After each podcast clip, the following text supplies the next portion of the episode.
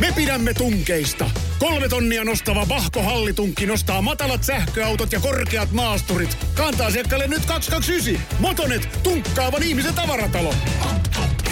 Motonet. Radio Play. Häive.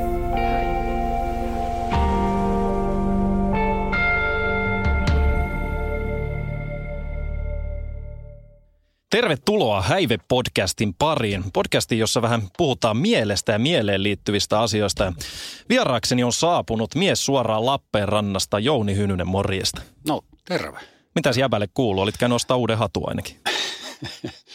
tota, me oli pakko ostaa uusi hattu. Me tajusin tuolla, tuolla tota Helsingin viimassa liikkuessani, että tota, päätä paleltaa. Löysin hatun sitten jostain saatana kaupasta, en tiedä mikäli ollut. Jossain Kampi ostoskeskuksessa pyörin epätoivoisesti. Ja... Okei, okay, minulla on pipo tulossa kyllä.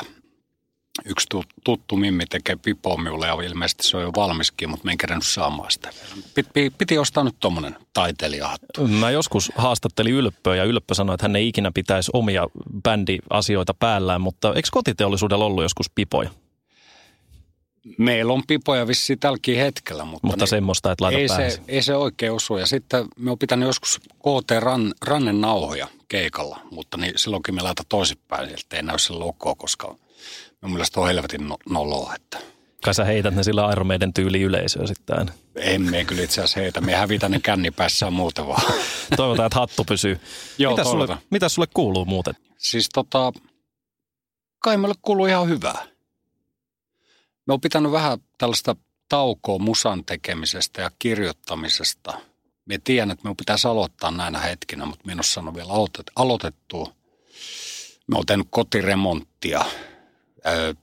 teen itse asiassa ensi viikolla lisää vielä.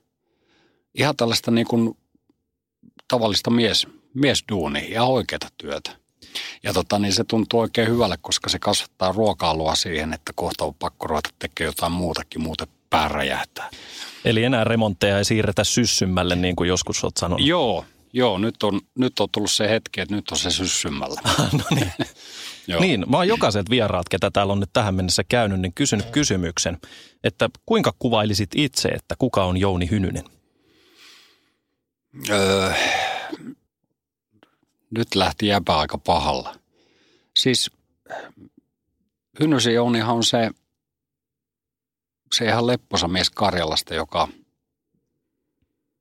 saattaa laulaa, tehdä biisejä ahistustilasta, jota oikeasti ei ehkä välttämättä edes olemassa. Ja se on semmoinen ehkä vähän vaikeasti lähestyttävä, mutta sitten lopulta ihan lämmin ja mukava kaveri. en, minä, en minä tiedä. Nytkö sanoit, että lämmin ja lähestyttävä, niin kaikki fanit sitten roikkuu tuolla rinnuksessa kiinni Joo, no mutta sitä tapahtuu muutakin ja se on ihan ora, että ei siinä ole mitään, mutta niin aina pidetään mielessä se, että kohtuus kaikessa.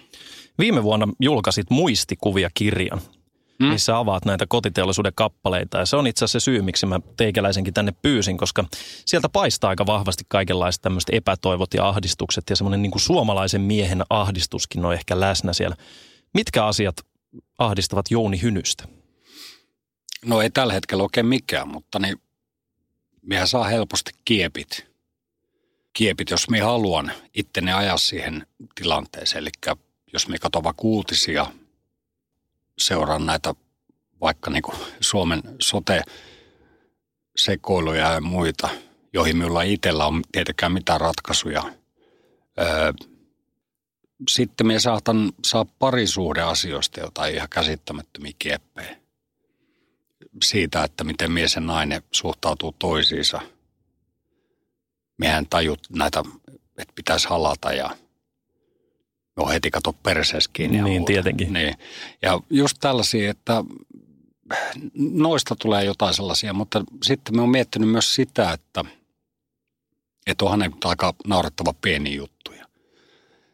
Mistä vaikka saattaa lopulta kirjoittaa jopa biisin, että joku pieni, pieni parisuuden riita, niin saattaa aiheuttaa sellaisen niin kuin hyökyaallon, että – että tota, se lähtee ihan käsistä se homma. Kasvaa ihan käsittämättömiin mittasuhteisiin.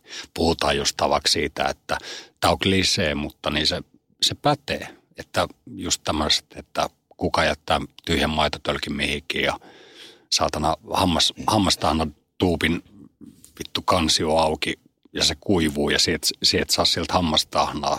Tämmöinen saattaa herättää tämmöisiä vitumoisia ahistuksia. Mutta se että, se, että puhutaan varmaan aika vitupienistä asioista, jos mietitään ihan maailman mittakaavaa. Joo, mutta jokaisellahan on henkilökohtaisesti jotkut asiat aina vähän isompia kuin toiset. Joo, joo, mutta niin pitäisikö olla? Minun mielestä ehkä ei. Ja se, sitä me on miettinyt tällä nyt kun 50 lähestyy, niin tulee mietitty just tollasia, että voisiko ottaa vähän rennommin. Poteeko Jouni Hynynen ikäkriisiä? Me en pode minkäännäköistä ikäkriisiä. Mulla on helvetin hyvä fiilis tällä hetkellä. Että sanotaan, että jos mulla oli joku ikäkriisi ollut, niin se on ollut joskus 28-29-vuotiaana. Kun me tajunnut, että okei, musta ei tule mitään. Niin silloin me oon ehkä kelannut sitä, että nyt on aika paha, että miten, miten tästä edetään. Mutta sitten tuli yhtäkkiä tuommoinen bändikuvio, rupesi aukeamaan siinä ja se, se niinku avasi jotain, että okei, me lähdetään tekemään tätä.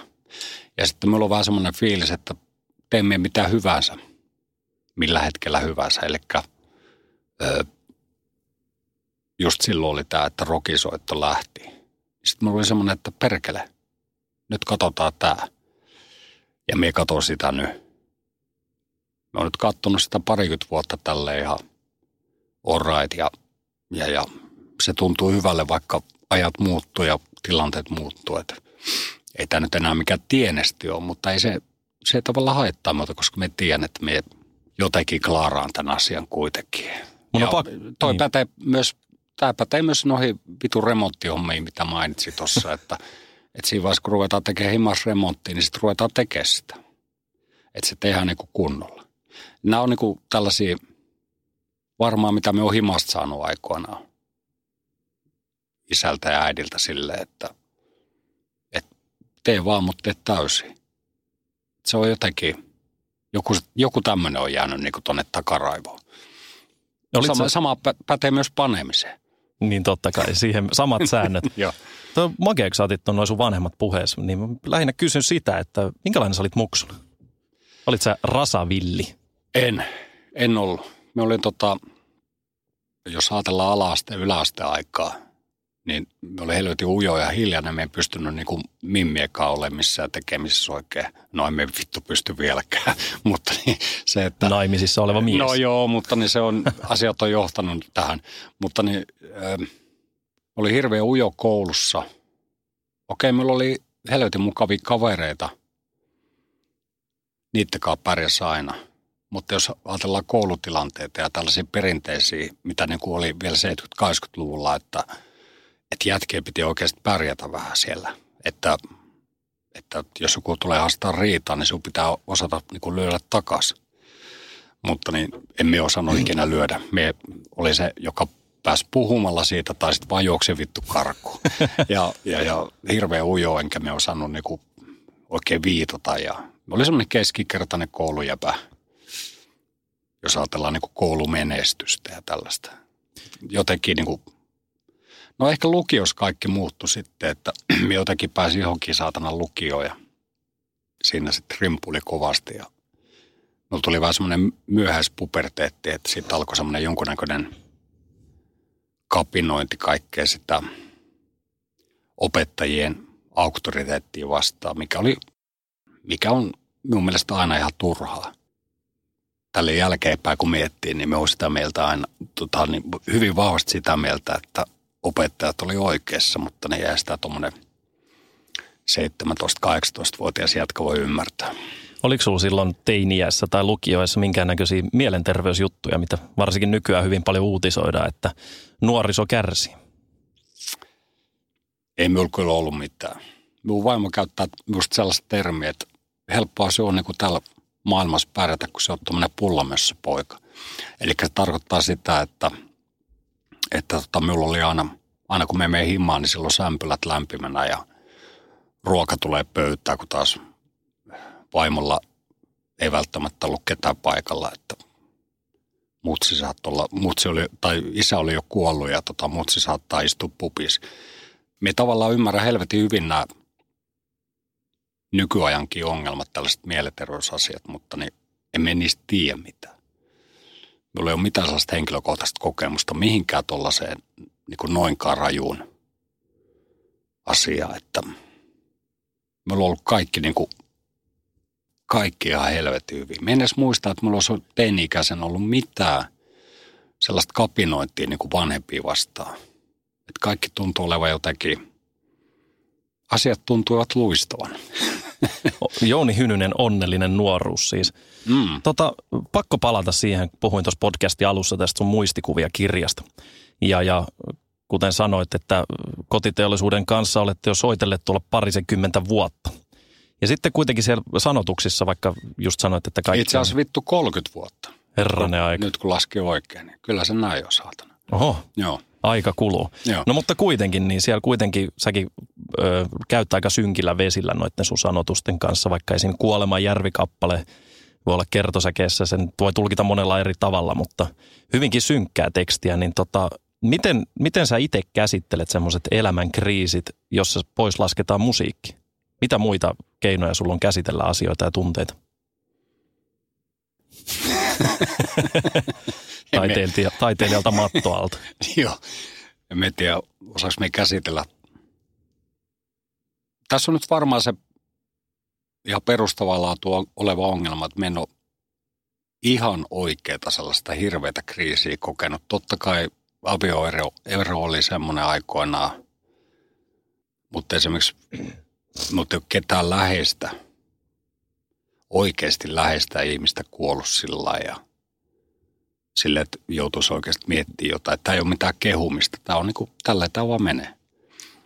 Ja, ja me ootan, että jossain vaiheessa kolahtaa joku niin kuin tosi rankasti. Että totta kai se maailmassa on paskan määrä vakio.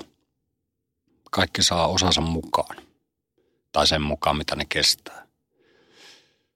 Ja, ja me oletaan, että me tuu kestää aika paljon, mutta me luulee, että sit, siinä vaiheessa, kun rupeaa kaikki kaatuu, niin sitten sit se tapahtuu niin todella rankasti. Et me niin koko ajan ootan sitä, että mitä, mitä, mitä tässä voi vielä käydä. Että et, jotain tässä niin ootellaan. Mutta ne, jos minulla on jotain pieniä ongelmia on, vaikka semmoinen, että no minulla ei ole mitään itse tuosia ajatuksia, mutta minä pystyn hyvin eläytymään ihmisen sellaisen ihmisen ajatusmaailmaa, jolla sellaisia on. Jostain syystä. Me en tiedä mistä. Joku väittää, että se johtuu, että me on edellisessä elämässä kokenut jotain sellaisia ihmejuttuja, ehkä jopa itsemurhan tai jotain.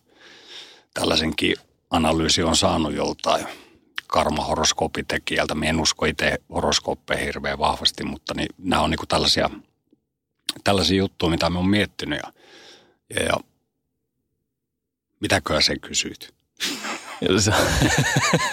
Taas tullaan tämä. Alkuperäinen kysymys lähti siitä, että miten sä käsittelet niitä tunteita. Ja joo, nyt esim. toi sun joo, joo. avioeros, niin...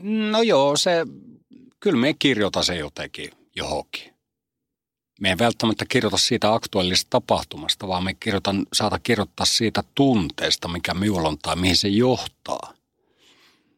Eli vaikka joku me nyt osaa mitään esimerkkiä sanoa tähän niin kuin näin nopeasti. Mun pitäisi nähdä kaikki meidän biisit tuossa, niin sitten me tietäisi heti, että okei, toi kertoo siitä ja toi siitä. Mutta, mutta se, että kyllä me jotenkin ne vaan kirjoitan. Hmm. Ja sehän nyt on tavallaan sellaista peilituijottelua kuitenkin. Öö, se tarkoittaa sitten lopulta sitä, että jos minulla on jostain syystä joku ahistava tunne, että mut vituttaa joku asia, niin minä en osaa sanoa sitä – kenellekään. Että me jää enemmän siihen niin kuin sellaiseen vellovaa tunteeseen, me tavallaan nauti siitä. Tämä on väärä sana, mutta niin se, niin, niin se tavallaan on, hmm. koska me jotenkin saa siitä virtaa johonkin toiseen asiaan. Esimerkiksi just siihen, että me otan kitaran käteen. Ja sitten yhtäkkiä meillä on biisi. Sitten me juoksen työhuoneelle me tee demoa siitä biisistä. Me saata sen muutamassa tunnissa. Mulla on hyvä biisi tässä. Tämä on vähän semmoista tavallaan sellaista sosiaalipornoa, että mikä ei ole edes hyvä juttu, koska minua pitäisi tietenkin tehdä se niin, että me menisin minun vaimon luokse kertomaan, että minun tahistaa nyt tämä ja tämä ja tämä asia. Ja sitten me saataisiin selvitettyä se. Mutta niin se, että miten me teen sen, sen just noin, että me otan sen kitaran. Juusi sanoi jossain biisissä, sanotti tälle, että jos paha olo on mulla, mä laulun siitä teen. Ja totahan oot sitten tehnyt itsekin aika, aika niin, kauan. Enkä, eikä, eikä tämä ole mitenkään Juisen viitottamalla tiellä, vaan se on ihan semmoinen niin kuin helvetin luonnollinen tapa. Ja se on varmaan, niin kuin, jos ajatellaan tälleen parisuuden asiaa, niin se on helvetin ikävä juttu, koska toinen jää sinne sohvalle sitten miettiä, että mitä vittua tässä tapahtuu. Meinaatko siis sitä, että sä et oikein osaa puhua kenellekään siinä tuommoisissa tilanteissa? En. Me en puhu, me en puhu tota vaimolle enkä me puhu kavereille. Miten? Se, että okei, okay, me kavereiden kanssa keikkapussissa vaihdetaan tällaisia kuulumisia, että okei, okay, miten menee. Okei, me ollaan oltu kokonaisesti neljä tai viisi päivää niin kuin erossa. Sitten vaihdetaan, vaihdetaan, mutta ne tilanteet saattaa muuttua siinä ja aika nopeasti. Ja siinä vaiheessa me ehkä pikkusen pystyy jotain, että okei, että nyt ei ole ehkä ihan hyvä homma tai nyt on ihan vitu hyvä homma. Mutta enemmän kertoo sen hyvän homman kuin sen, että on jotain pielessä. Tämä on, tota on hankala selittää. Mie en, mie en tiedä, mistä se johtuu. Se on, se on varmaan joku, joku semmoinen suojeluvaisto. Ja sitten lähinnä suojeluvaisto silleen, että meidän halua ehkä rassata minun kavereita. Enkä myöskään vaimoa sillä, että, että mitä, mitä se oikeastaan niille kuuluu, että mitä me tunnen. Koska minun pitää itse se käsitellä. Koska minusta on hirveän hankala niin kuin, tavallaan rasittaa muita ihmisiä jollain jonnijoutavilla asioilla, että okei, okay, mulla ei ole rahaa nyt ostaa vittu juustopiitti. Tai mikä muu naurettava asia se voisi olla. Mutta niin, en minä tiedä. No, on pakko tuohon vähän tarttua vielä, nimittäin tuo kuulostaa niin mielenkiintoiselta. Jos, sä et ole, jos susta ei olisi ikinä tullut muusikkoa tai kirjailijaa tai ylipäätään tekstien tekijä, niin mitä sä luulet, mihin sä olisit purkanut sen kaiken paha olon silloin? Ei, ei, ei meillä ole ehkä mitään vaihtoehtoa. Että se olisi... Jossain muodossa tullut taiteena kuitenkin. Niinkö? Niin. Siis jotain tekemällä. Siis meillä on semmoinen, semmoinen niin teoria, mikä nyt tässä valkenee just jutellessa. Että, että, että, tota- Keittiöpsykologi. Joo, just näin. Just näin. Niin tota, lähdetään tälle ihan pienistä käytännön asioista. Että jos meillä on aamulla vaikka, vaikka pieni krapula, niin minä käytän sen siihen, että me rupeaa heti siivoamaan. Me siivoo keittiön, me tee aamiaisen. Sen jälkeen me mene työhuoneelle tekemään duunia. Et siinä on joku tämmöinen niin selkeä niin tekemisen kautta sille, että vittu me purantan nyt johonkin. Me en niin pysty jäämään makaamaan, vellomaan siihen oloon, että okei nyt on pikkusen heikko olo tai nyt on morkkis tai jotain. Et se on enemmän just sellaista tekemistä ja sitten me mieti koko ajan sitä, että mitä me teen kahden kolmen tunnin päästä. Nyt me teen tätä, me teen sen jälkeen sitä ja sitä – öö, tuossa vaiheessa siltaa me saata olla sen verran selvipää, että me voi tehdä vaikka kahvakuulla treenin tai jotain. Tämä on niinku tällaista, tiedätkö, meidän pistää vaan niinku asioita nippuja pakettiin. Onko tuossa jotain semmoista, että sä myös blokkaat niitä ikäviä ajatuksia sillä, että sä teet koko ajan jotain? Se on mahdollista, mutta niin me saatan, me saata kirjoittaa ne myös ylös. Ja silloin se on niin kuin äärimmäisen tehokasta. Koska minun mielestä tehokkainta on minun itteni kannalta – purkaa joku olo säveltämiseen ja sanottamiseen. Tai kirjoittamiseen yleensä. Että et, et, tota, krapulaa saattaa olla myös semmoinen helvetin hieno ideointivaihe. Että jos sulla on vaikka, no minulla on, minulla on sen verran onnekas, minulla on niinku semmoinen vaimo, joka käsikirjoittaa myös ja tekee tällaista asiaa. Ja mehän saatetaan niinku käyttää sellaisia aamupäiviä, kun on vähän niin kuin, saattaa molemmilla olla vähän heikko hetki, että nyt on vähän paha olo. Mehän saatetaan ruveta visioimaan asioita. Sille, että me saatetaan jutella vaikka tyyli tunti visioja vaan jostain, että vittu jos kävisikin näin ja nyt kävisi näin ja näin. Ja sitten se olisi niin kuin molemmille sellaista niin kuin kirjoitusmatskua, mikä jää tuonne kytemään. Parhaimmillaan me tehdään siitä ihan muistipanoja. Että se tavallaan käytetään se aika sellaiseen niin, luovaan niin, työhön. Luovaan työhön, joo, mikä nyt tietysti tälle kadutalla ja jos kuulee tämän, niin mitä vitun luovaa työtä toi on, että krapulas kirjoittaa. Mutta se voi myös toimia. Ja se on niin kuin helvetin hauskaa. Ja johtaa johonkin siisti. Mä olin tota- esimerkiksi tota, seksi. Esimerkiksi seksi. Sitten varsinkin, jos ne jutut on niin vauhdikkaita. Mm. Tota, mä olin teidän, ö, teillä oli Finkinossa tämä ensi muutama vuosi sitten, oli Leirituomiolla dokumentti. Joo. Ja tota, siinä jo tein havainnon, että jävät on pienessä sievässä niin sanotusti, kun niitä haastatteluja tehdään. Ja kotiteollisuus monesti ja teikäläinen yhdistetään alkoholi. Mm. Niin tota, miten sä näet alkoholi? Mitä, mitä alkoholi, jos sanotaan näin, niin antaa Jouni Hynyselle? No, toi on vähän hankala. Toi on semmoinen klisee, että meidät liitetään alkoholiin. Okei, se johtuu meistä. Me ollaan itse annettu tämä, niin kuin heitetty tämä pallo ja tota, niin, tuottajana on pannut kiinni siitä, se on ihan alright. Hmm. Mutta niin se, että mitä se lopulta antaa, niin on se, että se on niin kuin parhaimmillaan se on semmoinen fuel-homma, että se virtaa siitä. Mutta, mutta jos sä annat sen viian, niin sitten on pelit pelattu.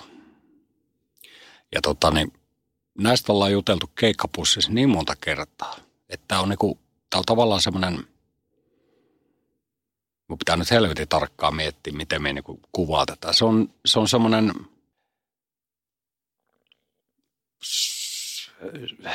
siinä on, siinä on,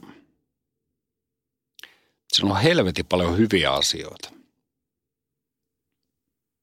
Mutta sinun pitää niinku tietää se, että missä menee se hyvä ja huono raja. Ja kaikki ei siihen pysty. Enkä miekään aina pysty. Mutta niin tota, me on ollut tähän saakka aika hyvä siinä.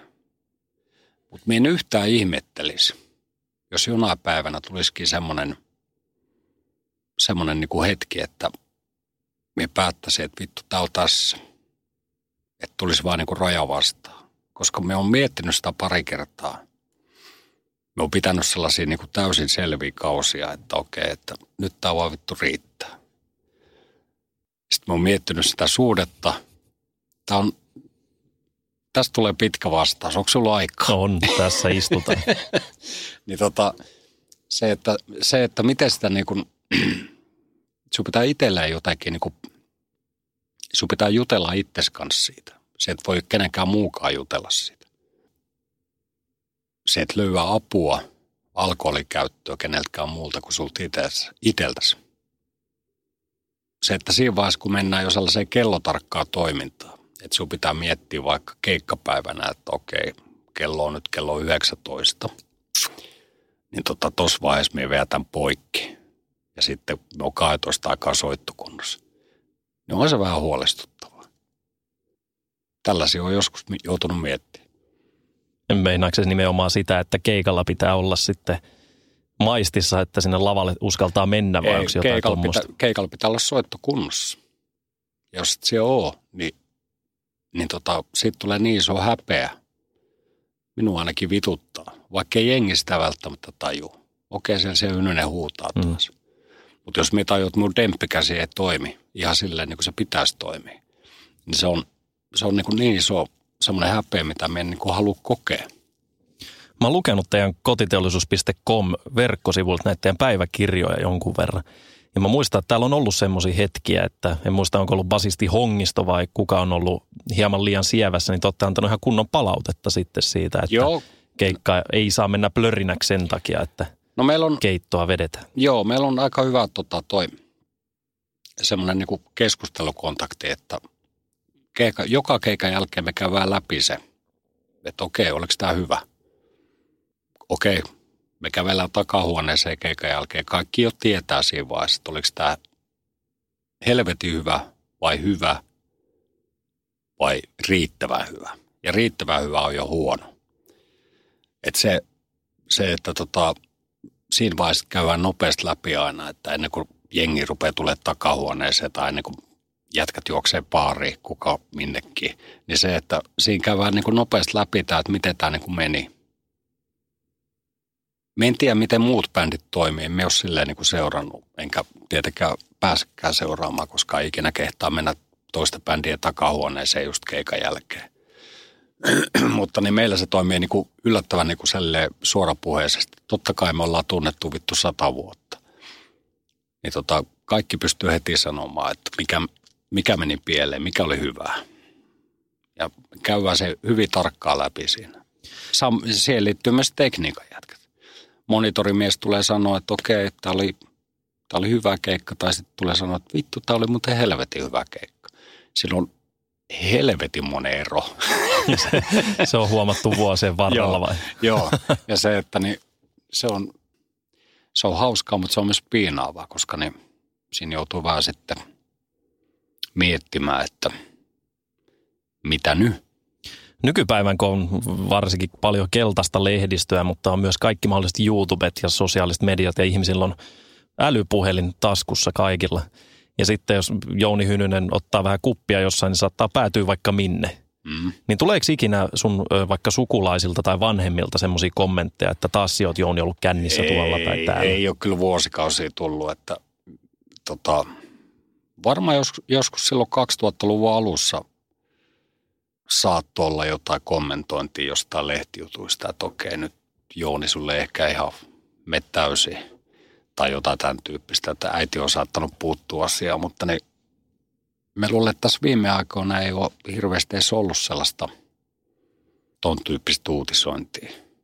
En minä tiedä, kun me ei oikein seuraa mitään. Emme osaa vastata. Ei ole saanut mitään kommenttia. Mä nyt palaan taas sun muistikuvia kirjaan. Tuli itse asiassa just mieleeni se, että siellähän sä myös kerrot siitä, että, että, että edellisen avioliiton aikana on ollut esimerkiksi syrjähyppyjä – Mm. Ja tota, nämäkin on tainnut päätyä kappaleiden aiheiksi, niin tota, onko ne ollut semmoisia niin tilanteita silloin, että sen jälkeen kun nämä tilanteet on tapahtunut, niin on jyskyttänyt aivan jäätävä morkkis? Onko ne tapahtunut sen takia, että ne on kuulunut tapahtua? Mm, niitä piti tapahtua esin. Siellä oli varmaan joku semmoinen, pääsisällä oli joku semmoinen ajatus, että me halusin muutosta, mutta kun me en osannut puhua siitä imassa – niin tota, me tavallaan ehkä ootin, että me jää kiinni. Joku tämän tyyppinen. Tämä nyt on jo tällaista vitua avautumista, mutta niin, niin, sille, sille se varmaan meni. Silleen me oon miettinyt mm. sitä jälkeenpäin.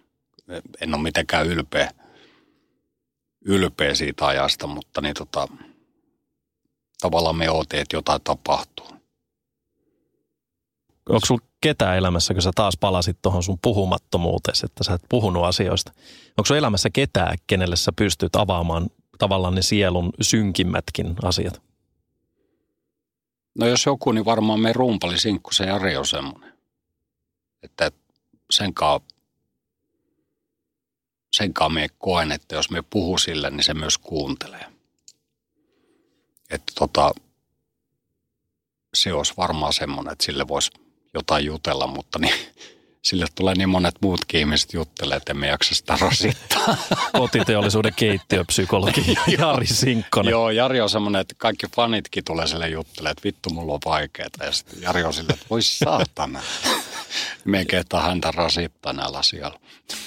No, sulla on onneksi se kirjoittaminen sitten. Niin. Mun on pakko vielä tähän loppuun. Mulla on täällä jo melkein puoli tuntia istuttu ja olet aika hienosti puhunut noista jutuista, niin mennään vähän tämmöisiin niin kuin, ö, mukavempiin asioihin. Niin kuin sanoit, olet tällä hetkellä hyvin onnellisesti avioliitossa. Olet kirjoittanut jopa rakkaudesta kappaleita ja tämmöisiä asioita. Niin minkälainen Jouni Hynynen on silloin, kun sä oot aivan umpiin rakastunut? Miten se näkyy sussa?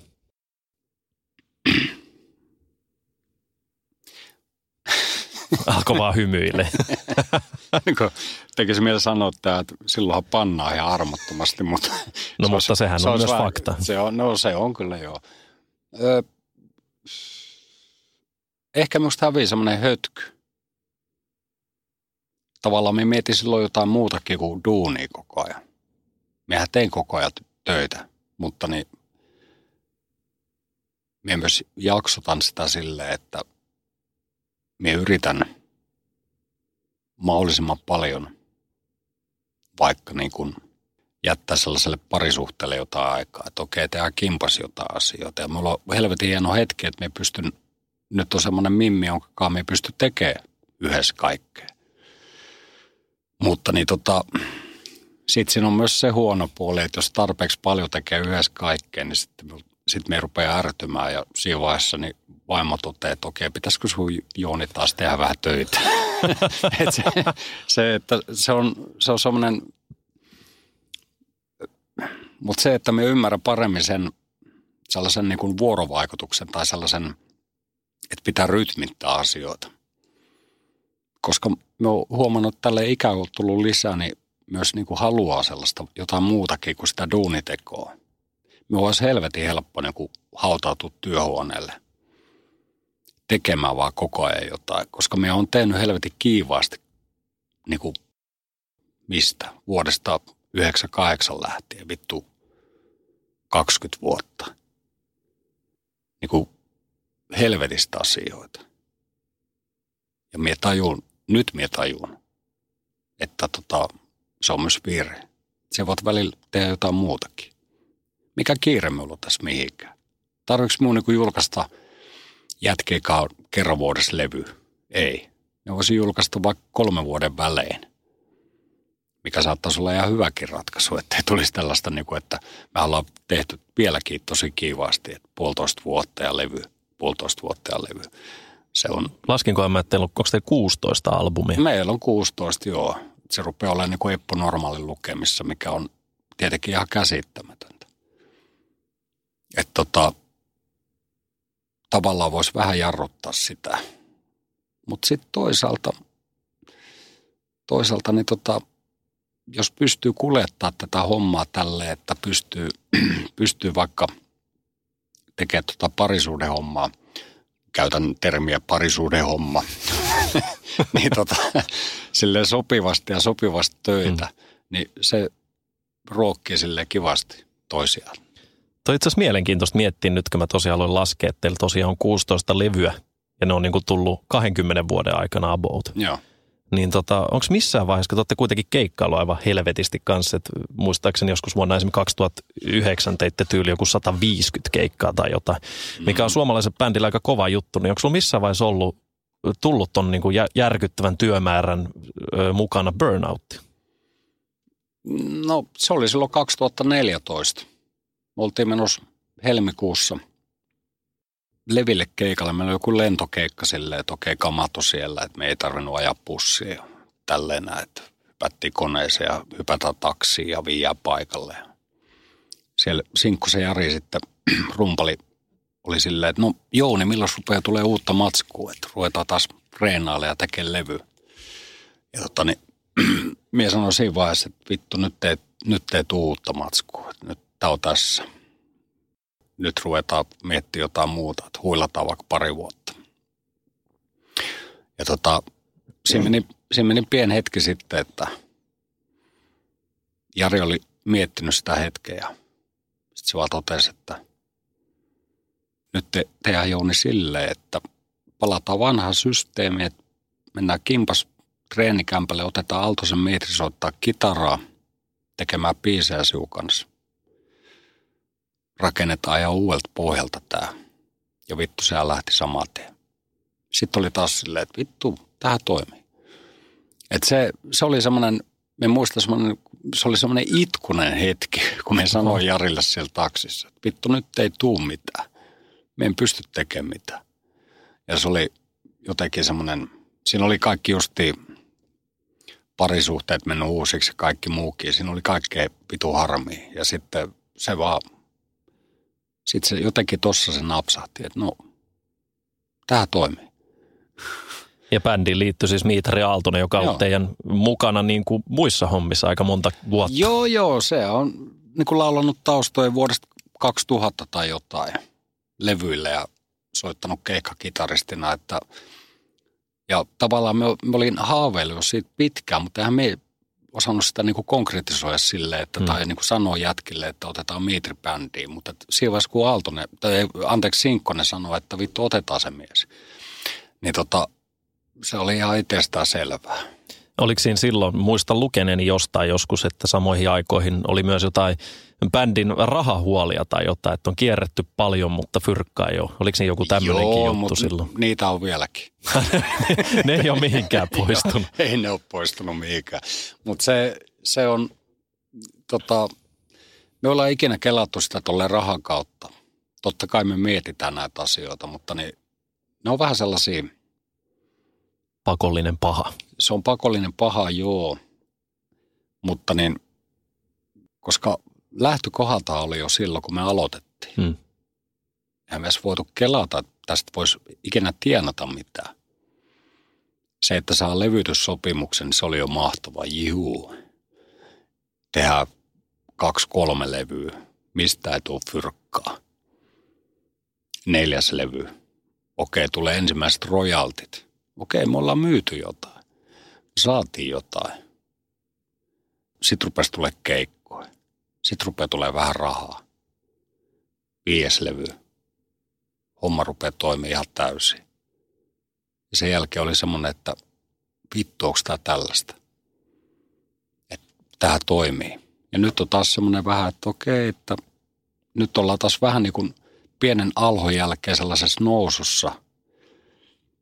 Öö, mielenkiinnolla ootavaa, mihin tämä johtaa. Onko rokki, rokkimusa oikeasti nousussa? Koska vähän on semmoinen fiilis, että jotain tällaista ehkä saattaa tapahtua. En tiedä.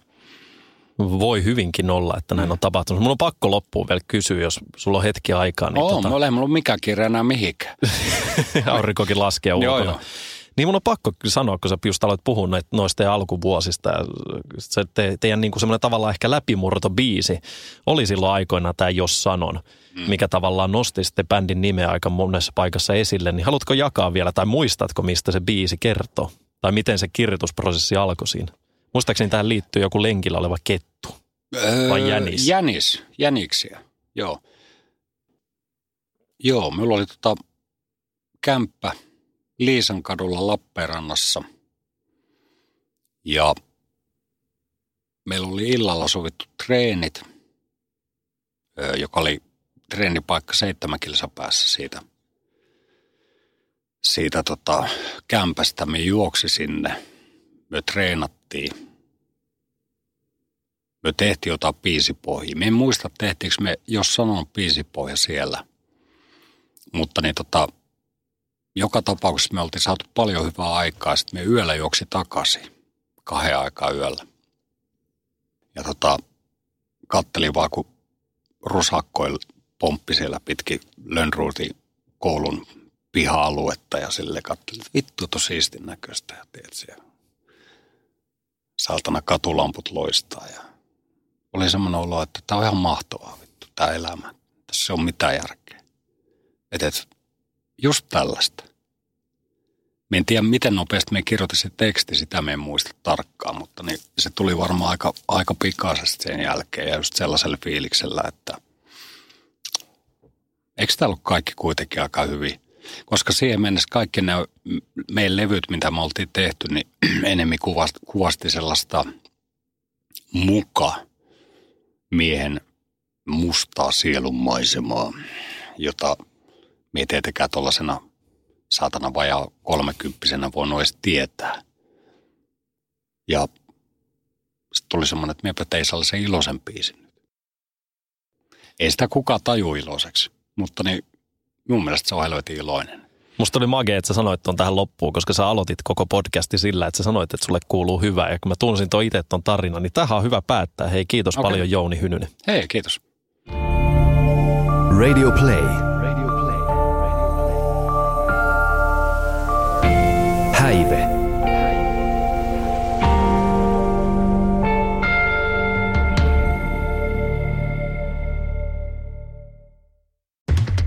Pidämme tunkeista. Kolme tonnia nostava Vahko Hallitunkki nostaa matalat sähköautot ja korkeat maasturit. Kantaa asiakkaalle nyt 229. Motonet, tunkkaavan ihmisen tavaratalo.